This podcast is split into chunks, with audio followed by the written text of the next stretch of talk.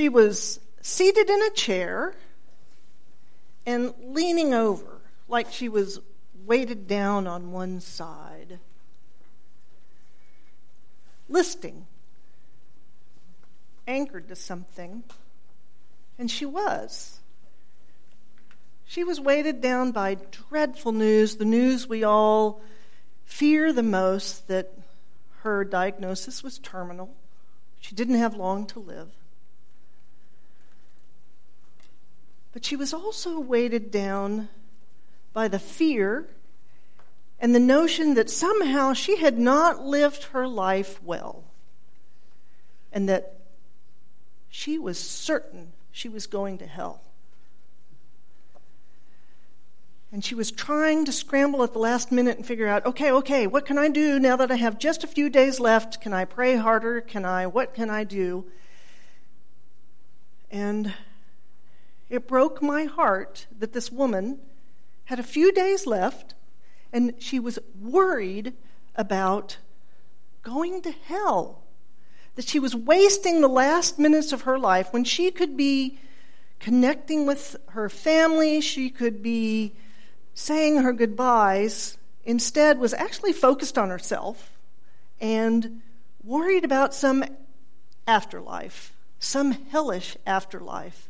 And I, you know, she was not extraordinary. She was not a serial killer. She was not a murderer. She hadn't uh, made money off of criminal acts. She was pretty darn average, which meant she was pretty darn wonderful. She'd raised a family, she had kids that were successful, but from her training in a church, she knew that the children she'd raised, the friends she had helped, the work she had done wasn't enough. And it still makes me absolutely furious. What a waste. And we may sit here and go, well, we don't believe that. But I think we all carry within us a theology, and some of it may be more helpful than others. And I think we tend to say in this church, and, I, and it's not accurate, that this is the place where you get to be a blank slate and start over and create your own theology. And I, I'd rather say, no, no, you're coming into a church where there is a well grounded theology that we all share some very basic understandings of what it means to be human in this world and possibly how the world works and doesn't work. So I've handed out to you, couldn't help myself, um, a, a, paper, and I'm, I'm not going to stop and, and say, okay, now write, write about this part of your theology. What I want is for us to have an image of theology as a, a bunch of working parts. Whether you're atheist, humanist, theist, we all have a theology, we all have beliefs, we all act on them in some way. And I'm grateful to um, Rebecca Parker. I've mentioned her before. She's uh, a Unitarian Universalist theologian, and she was the, the uh, head of our Unitarian Universalist seminary in California, Starr King. And she started bumping up against this, oh, we're, we're all blank slates when we're Unitarian Universalists. And she's like, no, no, we're not. and developed this image of a house as a way to think about your theology and a way to think about how it all fits together. And uses this image when she's teaching classes, and she says she's noticed that there's an increase in students who now are interested in theology. Uh, so her classes are packed. And she has written a, um, you heard a reading, she's written a book called House of Hope that grew out of this work that she was doing. And one of her main points is for us to know that a lot of our theology is grounded in, I'll use the word ancient, ancient traditions. That we are reinventing the wheel, but we already have a wheel. And it begins with let's start with the walls of the house. That's kind of the first thing you notice. Is this house made of brick? Is it got siding? Is it adobe? Is it uh, carpet hanging down in a tent, in a yurt? So the walls are what she would say are, are ecclesiology, Greek word ecclesia, which means church or congregation.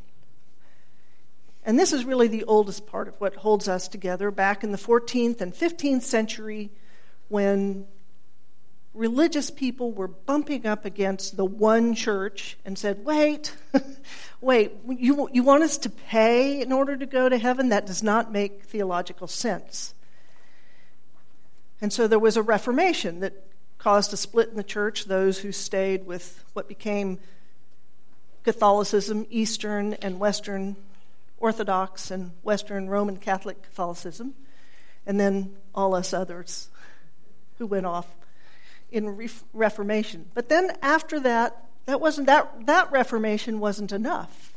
And there's something called the radical Reformation back in the 1500s, and we are part of that branch of theology that says We don't want a creed. We don't want a single set of beliefs. What holds us together as a church, what our ecclesiastical beliefs are, is not that the minister has all the answers. We are bound together by our promises that we make to each other. We are a promise making people. We make covenants, and that that is our, our glue. Our glue isn't that we all have the same beliefs, other than we believe deeply and firmly in our fellow human beings. And we'll talk about this in a little while. We've broadened that to all things that we are in relationship to.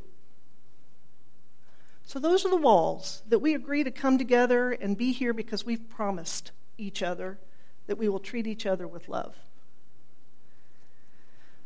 Well, a house that's only walls is a ruin. So the roof.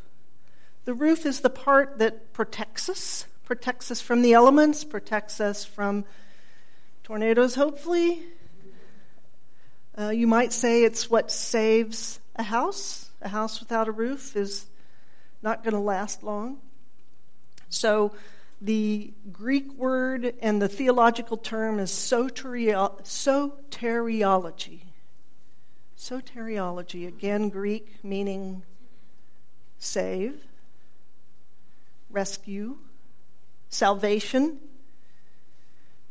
So the words uh, are technical terms that theologians use, but I think it's important for us as we run into them in various places to know what they mean. So that so theologians, when they're talking about salvation and soteriology, are talking about what protects you? What, what saves you? And in the 19th century, we'll come back again and again to the 19th century because that was pivotal to our theology. After the Radical Reformation, the Transcendentalists and Enlightenment form us, continue to form us. To check my notes. So, salvation. Ah, so there's a universalist, Hosea Ballou. You've heard him mentioned here. He wrote something called a Treatise on Atonement and was pushing back against that notion that weighted that woman down that we were going to hell and that only certain beliefs would save you. And Hosea Ballou said, That doesn't make any sense to me. How could, at the time, they believed in an all knowing, all powerful God, how could that all powerful God take creatures that he or she, would have been him, him then, made, and condemn them to hell? That doesn't make any sense. So he was really the one that stepped out and said, no, there has to be universal love. There has to be no hell, only heaven. Again, the language they used at the time. That's the 19th century notion of universalism, and we've stretched it farther and said, yes, there is a universal humanness notion of love, that there is human potential, which we'll come back to that. What, that's what's interesting about theology is it's all interwoven. So if you believe in a God that damns you and believe in a hell, that affects how you treat your family and your children and, and how you go about the world. So the converse is true. If you believe that humans have potential and are not going to hell and actually can be good, then that changes your sense of possibility. And the Unitarians came to this same understanding of what saves you. Um, they weren't so interested in, in God the Unitarians were more interested in what the human potential was. And so they were saying, no, no, no, there's not a God that divides people into you. Oh, the choir. The choir is going to heaven. you all. They didn't believe in some divine divider. Um, and we're preaching more about the individual, the possibility of the individual which also gets us into trouble because then we forget about the group. But it's all related. So we have walls and we have a roof. And I think the next thing you notice in a house is the door. You know, is it tall? Is it blue? Is it red? Is it rounded? Are there two? Is it double? And so, in theological terms, it's the threshold, it's the where you're coming from and where you're going to.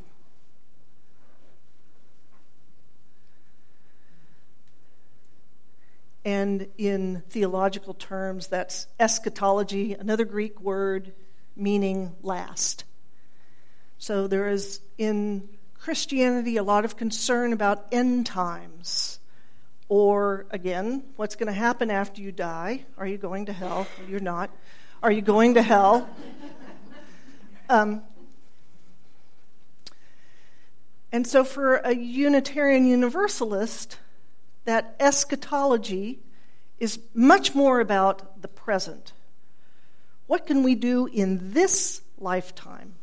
And there's a humility that we share. We, we may have a sense of what happens before we're born, and we may have a sense of what happens after we die.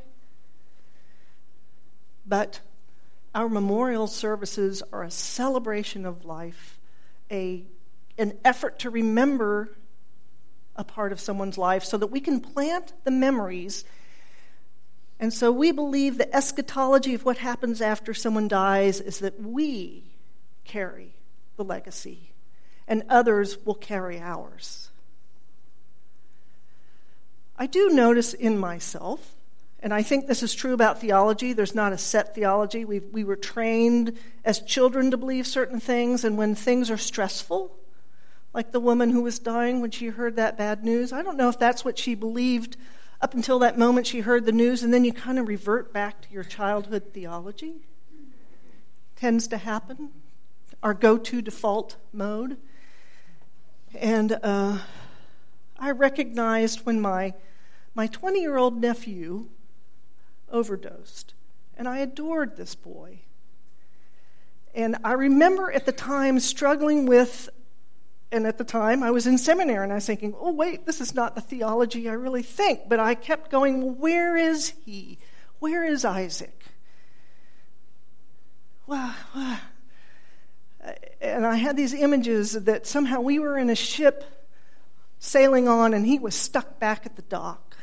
And I, uh, I still have wonderings where, where is he? So his mother, um, said to me, You know, to keep Isaac alive, and I, I think when I find a penny on the ground, I think of it as a penny from heaven, and I pick it up.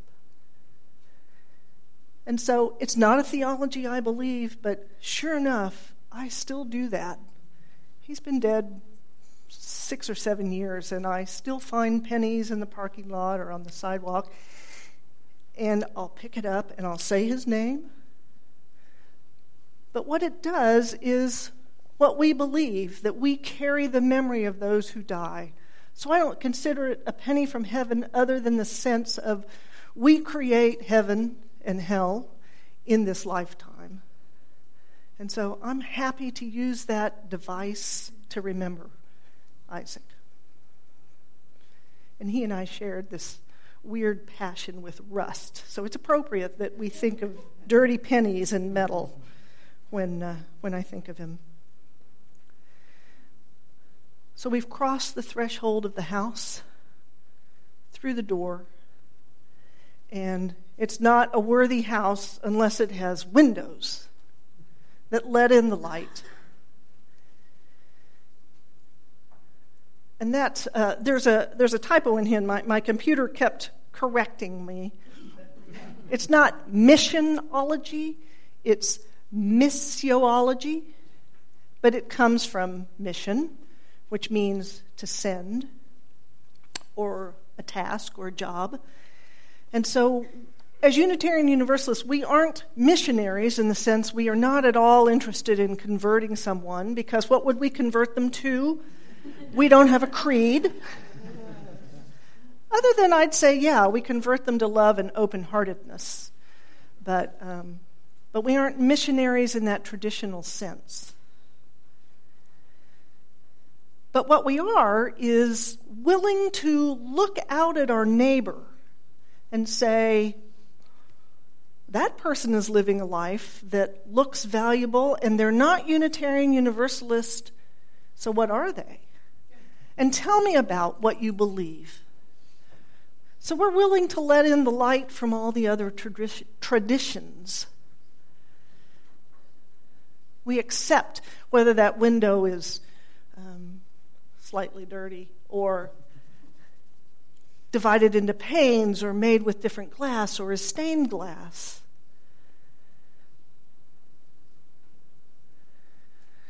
And I'm grateful this time of year we can throw open our windows. So, pneumology, Greek, pneuma means breath. So, throughout the Old Testament and the New Testament, the word breath air is also the same for spirit. And in traditional Christian theology, that means Holy Spirit. I still think those words go together. That's a good notion.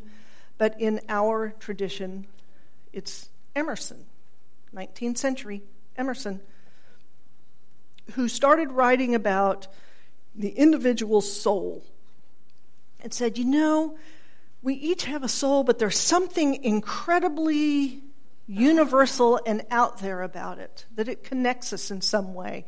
And he referred to it as the oversoul, uh, not a term that caught on. But what we share today is that sense that we are all involved in some life giving force that is in us all and we've expanded to beyond just humans, that is in us all. There is something, some things that keep life going. So, our, our sense of breath and life. So now we've opened up the windows. What have I forgotten? Ah, the house has to stand on something. That foundation. Uh, the- theologians talk a lot about anthropology, but they don't mean it in the sociological, academic sense. They mean it in, um, they do mean human, the study of humans, but what they mean is the study of humans and relationship to whatever that breath, air, Holy Spirit force is. And so if you think, like the poor woman listing, that this force is punishing, then that's the foundation of your theology.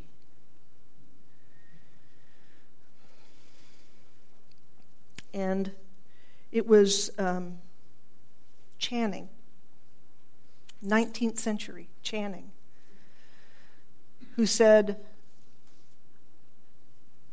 Humans are capable of change and evolving, Darwin, and education, and believed in the unfolding, the blossoming, the peeling away of our spirit, that we are capable of moving forward.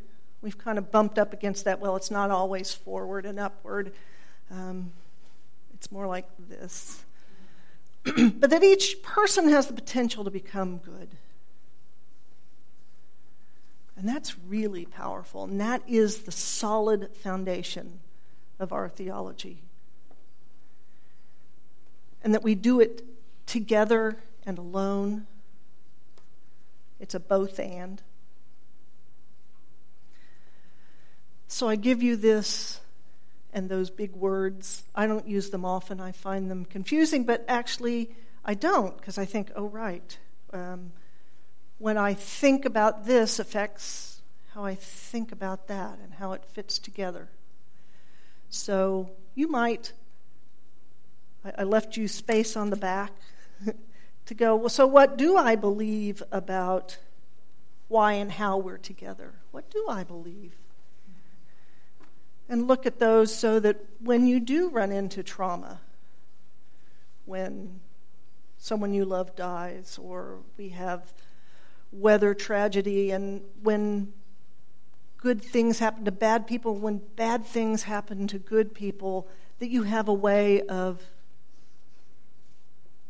making sense of it, or, and being willing to hold the mystery that we don't have all the answers. We can't have all the answers.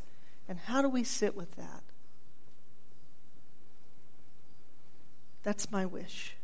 That we all look at our common theology. And then, what have you done in your room in that house? Has it got wallpaper, rocks? May it be so.